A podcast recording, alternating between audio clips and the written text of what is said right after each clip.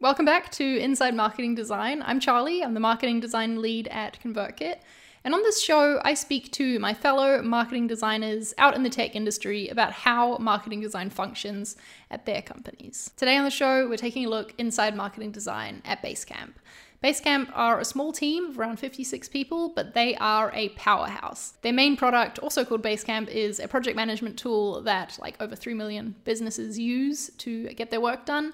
But they also more recently launched Hey, which is a new email client that you've probably heard of if you've been on Twitter anytime in the past few months. I was really excited to speak to Adam Stoddard, who is the lead marketing designer at Basecamp and also the only marketing designer at Basecamp, about how he gets work done and how he stays super efficient to keep on top of all this work the company is putting out. Adam has been at Basecamp for about 4 years, and he has a background doing a lot of different things in design. Started out doing graphic design, worked in like studio land for a bit, also was freelancing, doing product design. He's also even worked in like the gaming industry before getting into tech. So he brings this huge wealth of experience to his work at Basecamp and also to this episode. I learned a lot from him about his process, and I'm excited to share that with you today. Basecamp do things really differently, and if you know the company, that won't be a surprise to you. But for me, it was really interesting to hear just how different it was to a lot of the other companies that I've spoken to as part of the series. So without further ado, let's get into it and let me show you an inside look at marketing design at Basecamp.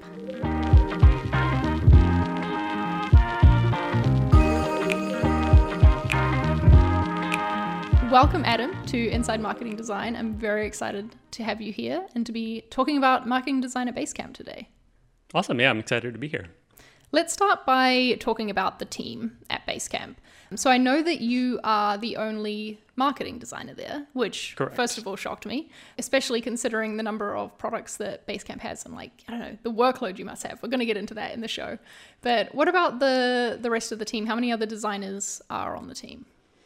It's actually a really small team, 5 people. Okay. We're a little bit different, I think, than a lot of other companies. We're kind of a hybrid position of what you would typically expect for a designer, and then also product managers, copywriters, front-end developers, kind of the whole deal. Right, so everyone's a designer, but also wears all these other hats as well.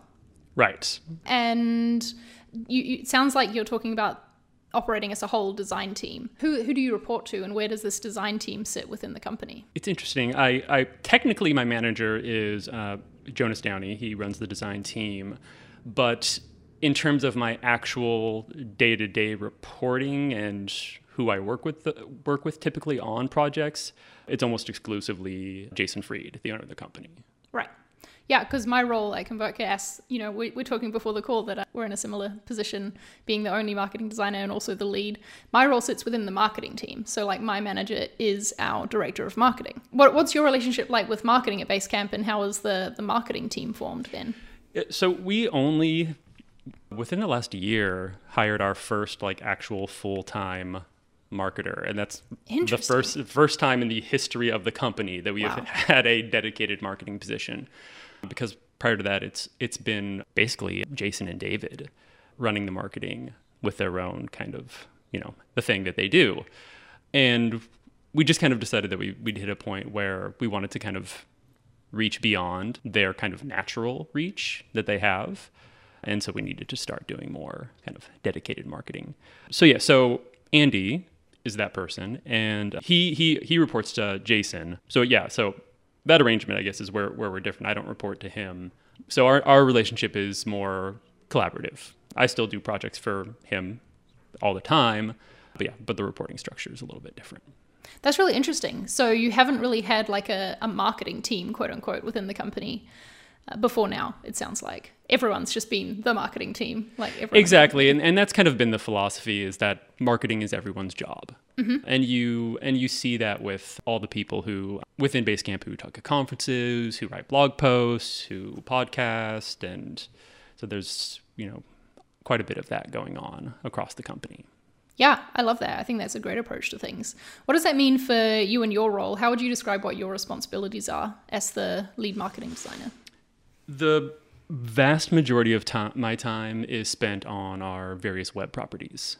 That's 80% of where my energy goes. And then the rest is the occasional assets for ad campaigns, which we actually don't do that much display advertising. So that's actually a pretty minimal need.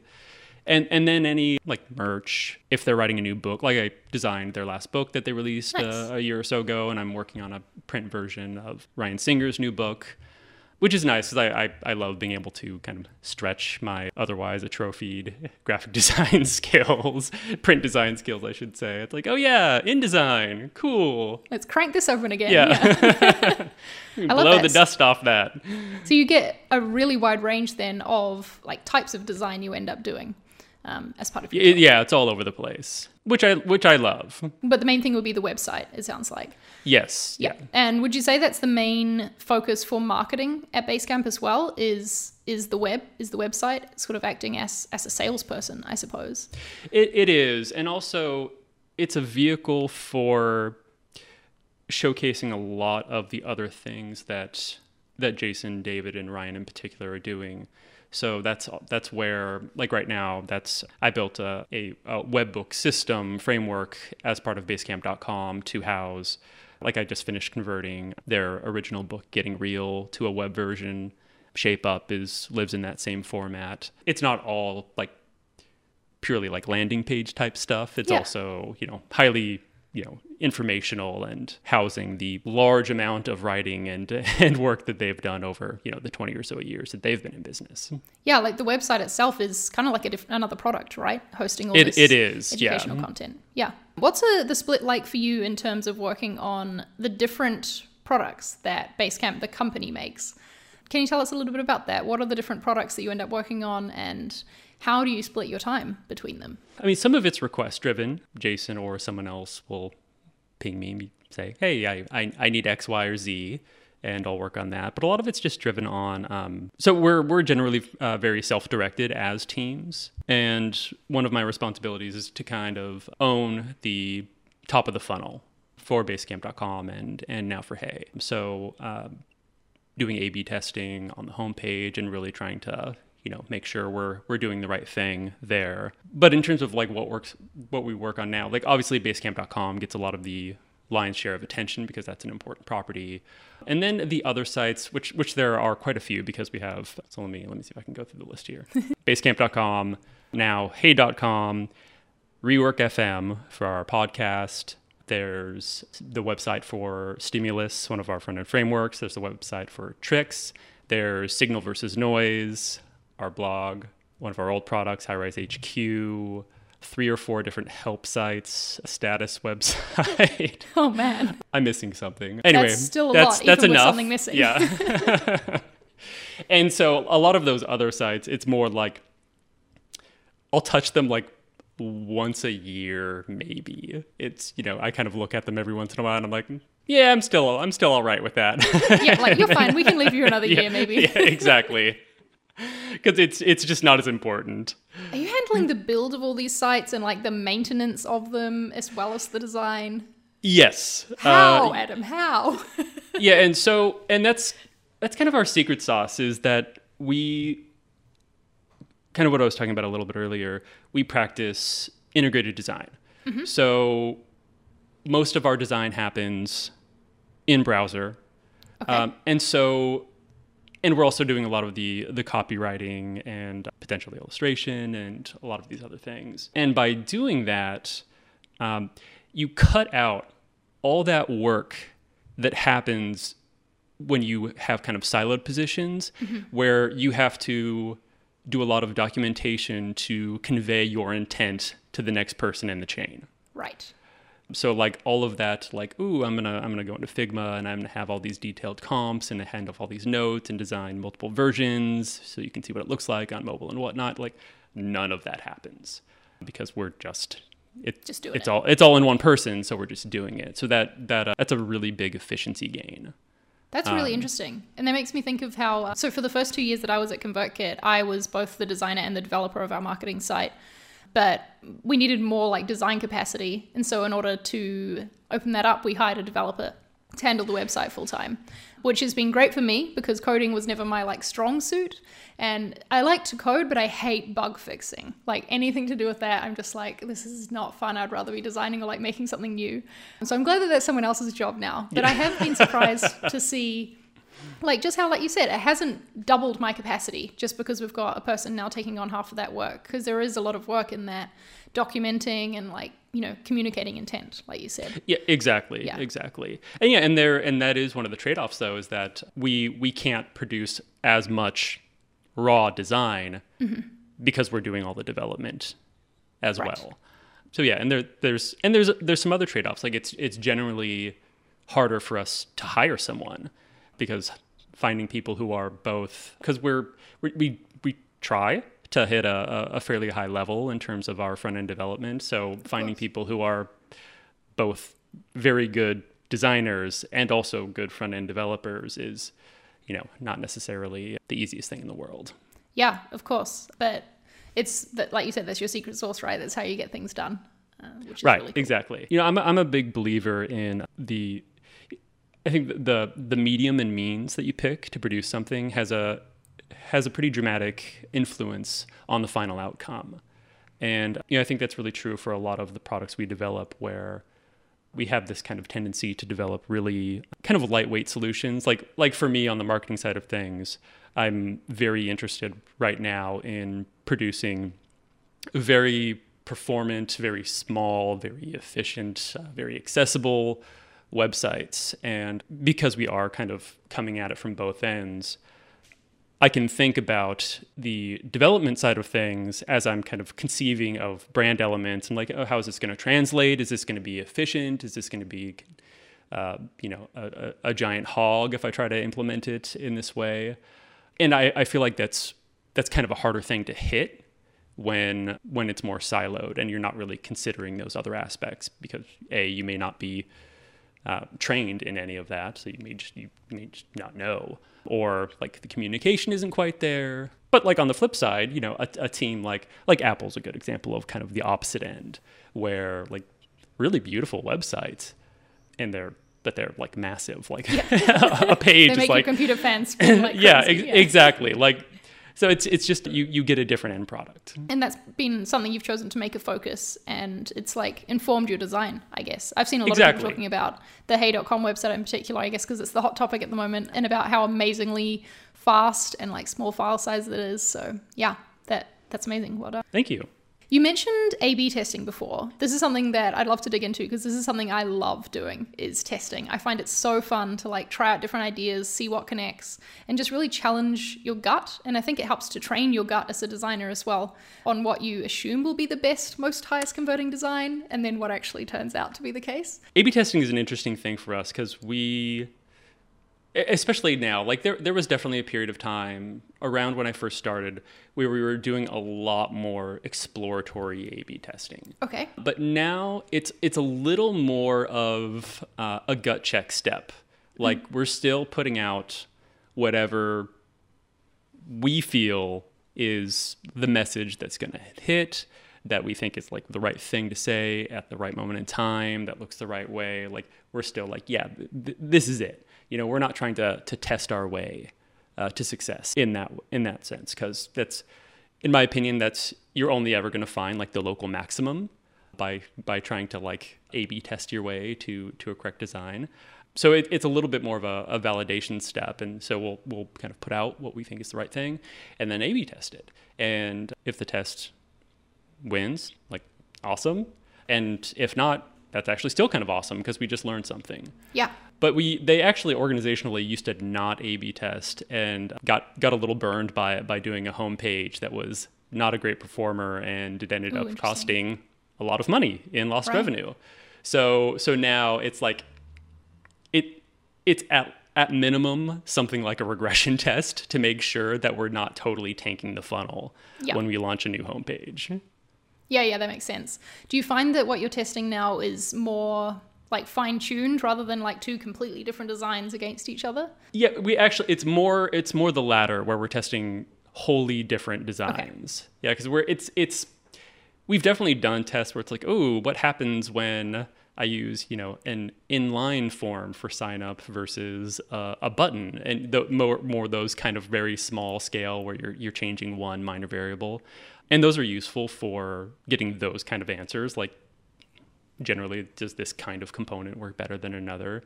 But, you know, we definitely steer clear of the kind of, you know, infamous testing 30 shades of blue, because that's why, like, yeah. That's, in my opinion, that's like you're kind of abdicating your job as a designer if you're just deferring to and leaving it up to the masses. Yeah, exactly. Because that's your job as a designer is to have good taste and apply that good taste. Something I've learned as well from testing is that you should never test something that you're not happy to be the final design. No, because if it wins.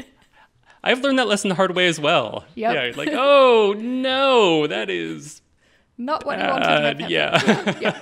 Can you tell me, like, does a test come to mind where you were really surprised by the results? And it really was like, oh, that's not what I assumed would be the winner here.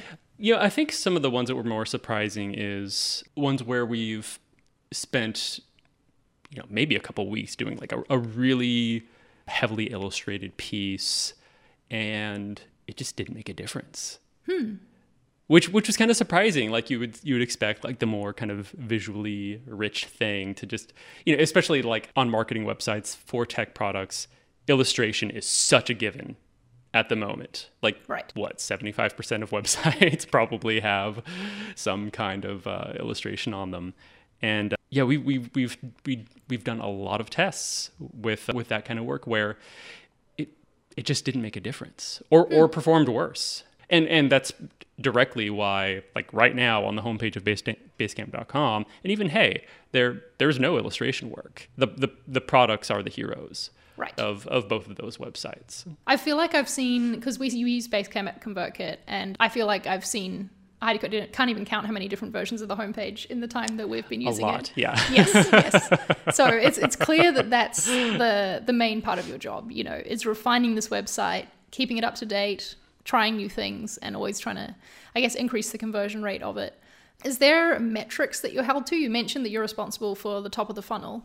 How does the team work in setting, like, do you set OKRs or KPIs or whatever acronym you want to use? Yeah, we basically don't have any. We're in a good position where Basecamp is a very healthy business, and Jason and David they don't come at it from a let's squeeze every last dime that we can out of this. They're more interested in doing something that they're proud of, that they feel good about, that aligns with their values, which is one of the things I really love about working there. I think one of the pitfalls of modern marketing is the kind of very data-driven, very numbers-driven approach has kind of sucked all the soul out of it and all the personality out of it. Where it's not about you engaging with another human anymore. It's just like, I'm gonna put you through some kind of sequence and retarget ads at you, and it's I don't know. I'm obviously it works for a lot of people, but that's just not really the kind of thing we're interested in pursuing. So like obviously we want to grow the business in a like healthy, sustained way. You know, we're not looking for necessarily the hockey stick growth. So yeah, there's no like, ooh, Adam, conversion funnels down this month and you're on thin ice. Like that's not a thing. That must be like, I don't know, that sounds like a nice environment to design in, to not have to worry about that side of things. And you can just, you know, put all your energy into your work and not into worrying about the results as much. Yeah, and I think, you know, we obviously I want to improve those numbers. And there's a intrinsic drive to want to make the business healthier and better. But by not making your job dependent on these things, it removes all the pressure to engage in bad behavior. And to get into doing some dark patterns or something, because it's going to drive through numbers. Yeah. Exactly. Yeah, and so like a good example of that is within the last year, we decided to pull down, like we used to have a PDF of Getting Real behind an email list sign up. Super common thing. Everyone does it. Yeah. I work for an email marketing software company. I know all about that. Yeah. so common. But like we've literally never used that list. Right. So it's like, why are we even doing this? So we pulled it all down. It's like, you want to read it. Like, we're not going to like make you jump through these kind of hoops to do it. And, you know, again, I appreciate that they're open and willing. I mean, more than open, they want to do those kind of things and take a very different approach to things. And you know, that's really kind of baked into Hey as well. Like our whole thing around tracking pixels and privacy and emails and making it really a privacy focused product. That's been a big push just within our company. Like over the past 6 months to a year, we've been removing basically all third party tracking from every website, every web property, because we just, at the end of the day, weren't comfortable sending customer information to Google and other big players like that. So now we have our own first-party internal tracking tool that we use, which shows us what we need to see and nothing else. And that's been really great, that entire push to just kind of like take a different stance. We've gotten to a place as an industry where it's like, oh, well, it's nice to see this information, so we're going to collect it. But kind of resetting that and be like, am I actually going to do anything with this information? And if I'm not going to do anything with this information, we're not going to collect it, because we're going to, you know, put the onus on respecting privacy first and foremost, and then only if we like genuinely really need something will we collect that. And, you know, in some sense, that makes the job a little harder. But, you know, luckily we have people at Basecamp like Ryan Singer, who does a lot of interviews with people. And so we get at it a little bit of a different way. Right. Like, you're still getting the learning, just not through collecting the data like a lot of other companies would do. Exactly. Yeah. Yeah. Yeah. I was wondering about that because you mentioned the top of the funnel and, you know, we're talking about conversion rates and things, but if you're not tracking things, and how would you know that? So that's interesting to me that you have your like internal solution that just, you know, isn't sending data to Google, which is always a good thing. Right. Yeah. And it also just lets us be a little more specific about, you know, with something like Google Analytics or basically any kind of off the shelf analytics system, you get what you get, whether you need it or not. So with a bespoke system, there's a little more of like, well, we can like, you know, poke these little holes in the fence of to get exactly what we need and nothing more. Yeah. What do you use for A/B testing then? Is that another like internally developed tool? It is, and the really nice thing about it is a lot of commercial A/B testing tools require an enormous amount of JavaScript on the client side to make them work, which is, you know, as like I mentioned earlier, when we're trying to pursue very performance-oriented websites, is kind of a deal breaker for us. And it also, you get kind of this nasty flash of unstyled content of the original version before the JavaScript loads. So our setup, it basically happens at the server level. Okay. So I'll design a totally different page that technically lives at a different URL, and then when you hit the original URL, you're placed into one of two cohorts where you see either that original page or that other page that lives at that other URL gets swapped into the current URL you're visiting, and that's it. So that also makes it very robust, because if someone has JavaScript disabled, it still works. Right. Yeah, because you're doing it on the server side. Exactly. Is that a tool that you built or the development team built? How did that? Yeah, that was our data team. Yeah, that's nice. that's above my head. Yeah. Right. I was going to be very impressed if that was yet another thing that you could have done at Basecamp. That's cool though. Let's go into talking about a project at Basecamp. So you already mentioned that things are very self-directed there, and that you might work very closely with the founder. But take me through, like, say, a recent project. Maybe the design of Hey.com, for example, because that's, you know, very, very new and very recent. How does that start? Do you get a brief? Is it a conversation? Take me through it. So yeah, with something like Hey, where we're talking about a new product, we'll almost always start with copy and messaging. Okay. We tend to not start with visuals, because the copy kind of drives everything for us. Hey was a little bit odd because it wasn't Hey for a long time. It was Heystack.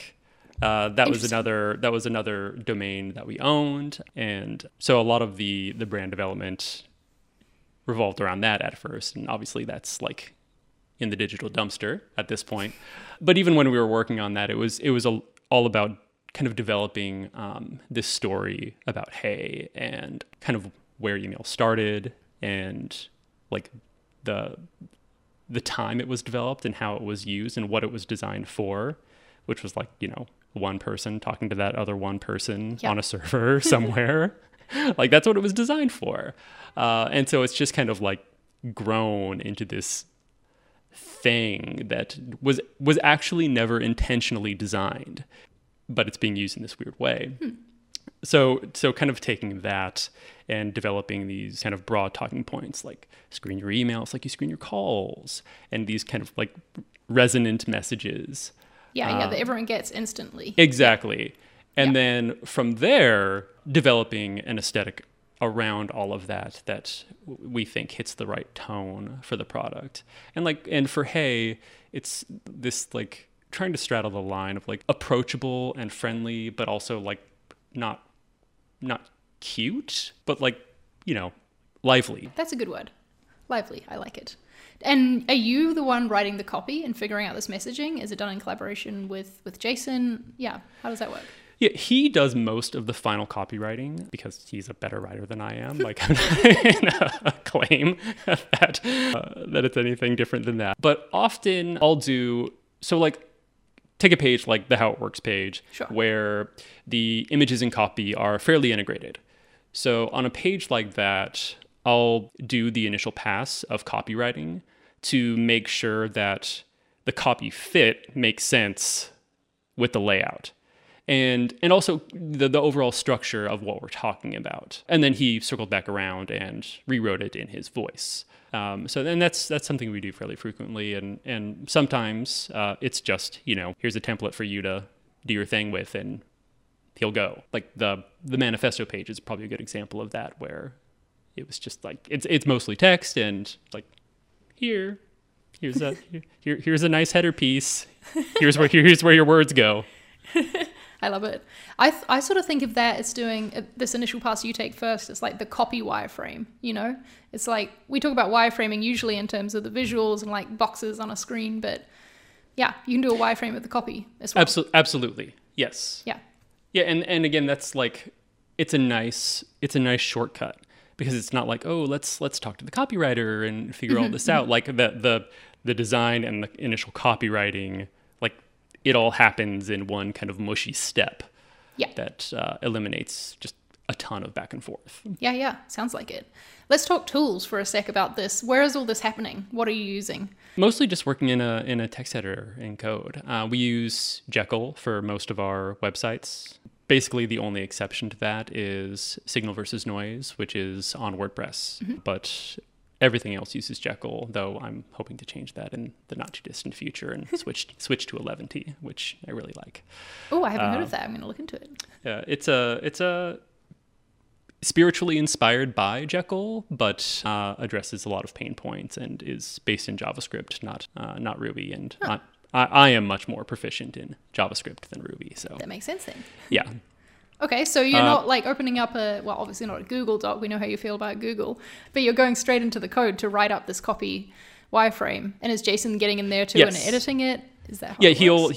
He'll get into the repo and just So we're just working in GitHub. You know, I'll push up some changes on a branch. He'll pull it down and make more changes and push it back up. And yeah, that's where most of the work happens. So sometimes I'll like if I feel like the thing I'm trying to make is like if I feel like I'm fighting with it in CSS a little bit, I'll kind of jump out to Figma or potentially Illustrator to riff on some ideas in an environment that's a little more fluid, not to produce a final comp. It's a scratch pad, just to like get my head wrapped around what I'm actually trying to do, and then jump back into code and actually, you know, execute it.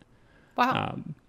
yeah, I'm thinking of all of my Figma files where I ended up with, like, I don't know, when we redesigned our homepage recently and I ended up with about 90 different artboards in Figma of me trying out different things. Like, that's what I need right. to make my brain work, is to, like, see everything. But, yeah, and yeah. when we were doing the more like the brand development and mm-hmm. really nailing down the overall style, same, you know, like, yeah, dozens and dozens of of artboards in Figma too, because, you know, one of the nice things about that approach, I think there's a lot of value in being able to evaluate multiple designs side by side. Yeah, because you just can't do that in an efficient way when you're designing in browser. So yeah, I'm generally, like, not a purist in that way. It's like, ooh, I only design in code or, you know, whatever. I think you just need to kind of go with whatever works for that moment in time for what you're trying to achieve. Yeah, completely. I agree. Just go with what you need and don't, like, worry too much about sticking to a strict process, because sometimes that can get in the way for sure. Exactly. Yeah. And even with tools, like if I'm doing something for screens, I'll probably use Figma. Mm-hmm. If I'm working on an illustration, I'll probably use Illustrator. Or working on print work, I'll definitely use Illustrator. And, you know, because in my opinion, they're different tools for different jobs. It's not like you have to pick one and stick to it. One, yeah. it's not a team that you're backing. It's different tools, that's different jobs. That's interesting that your mind went there for the mm-hmm. reference, because my mind was going one tool to rule yeah. them all, the wrong style. Okay, so you work with Jason on this, like, copy wireframe, and that's really what informs the design is the copy. Makes total sense. How do you call a project finished? Like, who has the final say on a design? And is there anyone who's, like, giving stakeholder feedback in the middle of the process? Let's dig in deeper there. That all happens in that same kind of back and forth with Jason. And we tend to work in iterations on something. So, like, even an initial pass on a page will be more or less a shippable version. And we'll just do pass after pass that tightens it up and tightens it up and tightens it up and tightens right. it up. And the nice thing about doing that is we could ship at any moment in time. So it's not like, oh, we're rushing to the deadline and we gotta make these things, otherwise we're not gonna be able to ship our project. It's you're always in a state where you can ship. It's just a question of, like, how embarrassed am I gonna be about it? By this shipping, yeah. But you're never gonna end up with lorem ipsum or any sort of, like, placeholder imagery, because you Exactly. And I feel like that removes a lot of stress out of it. And it is just a question of, like, do we feel like investing more time in this? Do we think we're gonna get more value out of it if we invest more time in it? Is this the message that we want to go out there with? Yeah, so I guess to answer the question, it's kind of both of us, where we're both like, yeah, this feels good. But yeah. You get to a point where you're both happy with it, and that's yeah. when you know it's the final version. Yeah. Happy with it, happy or tired now. Of it. Yeah. One of the two. Yeah, that's really interesting. Is that an approach to designing or, like, working on a project that you've had throughout your career, or was that something that came about at Basecamp? I do feel like that's actually pretty common in my career, and I think I'm probably pretty lucky for that, to not have, you know, to have a lot of say in the projects and not just being like, does this please you? Yep, like powers that be. Yeah. Yeah, that's great. I think that there's just so much power in having autonomy in your design and feeling the ownership of it in that way, for sure. I've always tended to work for smaller companies for that reason. At various points when I've been freelancing, worked at larger, more corporate type structures, and where it is like a committee of people who are giving a thumbs up, thumbs down kind of situation, and it's not for me. Okay, so obviously things are sounding pretty darn great at Basecamp. You know, it's an ideal environment for you to be working in for getting your work done. But can we talk for a second about any challenges that you face? Like, what are some challenges you face in your role, or maybe that you've overcome recently? Yeah, this may resonate for you as a fellow team of oneer. Mm-hmm.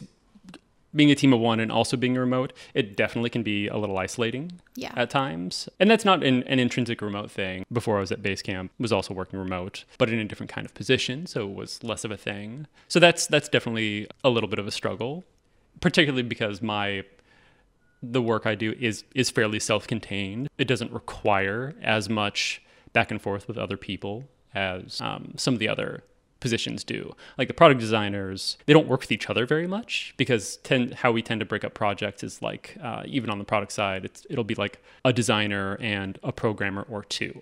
So the designers basically never work together, but they're usually teamed up with a programmer, whereas I am the programmer in my situation. So yeah. I'm just talking to myself. That's another thing, actually, why I've been so happy to have a developer on the team full time now at ConvertKit, is because now I get someone to work really closely with on projects. It's been really fun for that reason. So yeah, I can definitely relate to what you're saying there. Do you ever see Basecamp hiring another marketing designer, like to adding to your team?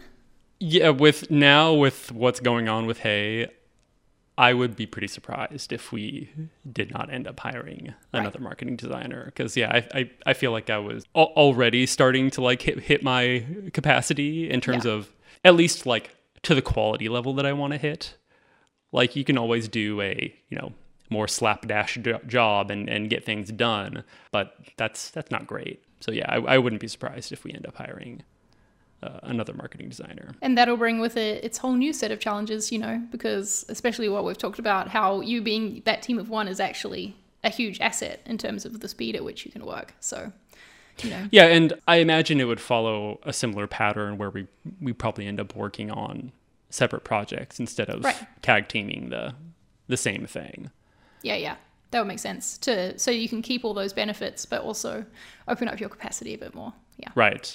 And something we've been debating internally recently is just how to hire in a way that makes sense for us. And I don't know, I find a lot of appeal in the idea of hiring people who are a little more on the junior side and who have a desire to kind of be trained up in the Basecamp way of doing things. That'd be amazing. You'd be giving someone like an amazing start to their career, hiring a junior into that. I think that's really cool. Let's end by talking about your favorite parts of what you do, of being a marketing designer, because as I said in the intro, which you haven't heard, but all the people listening to this did hear, you've had this career where you've tried a bit of everything, agency, freelance, product, print.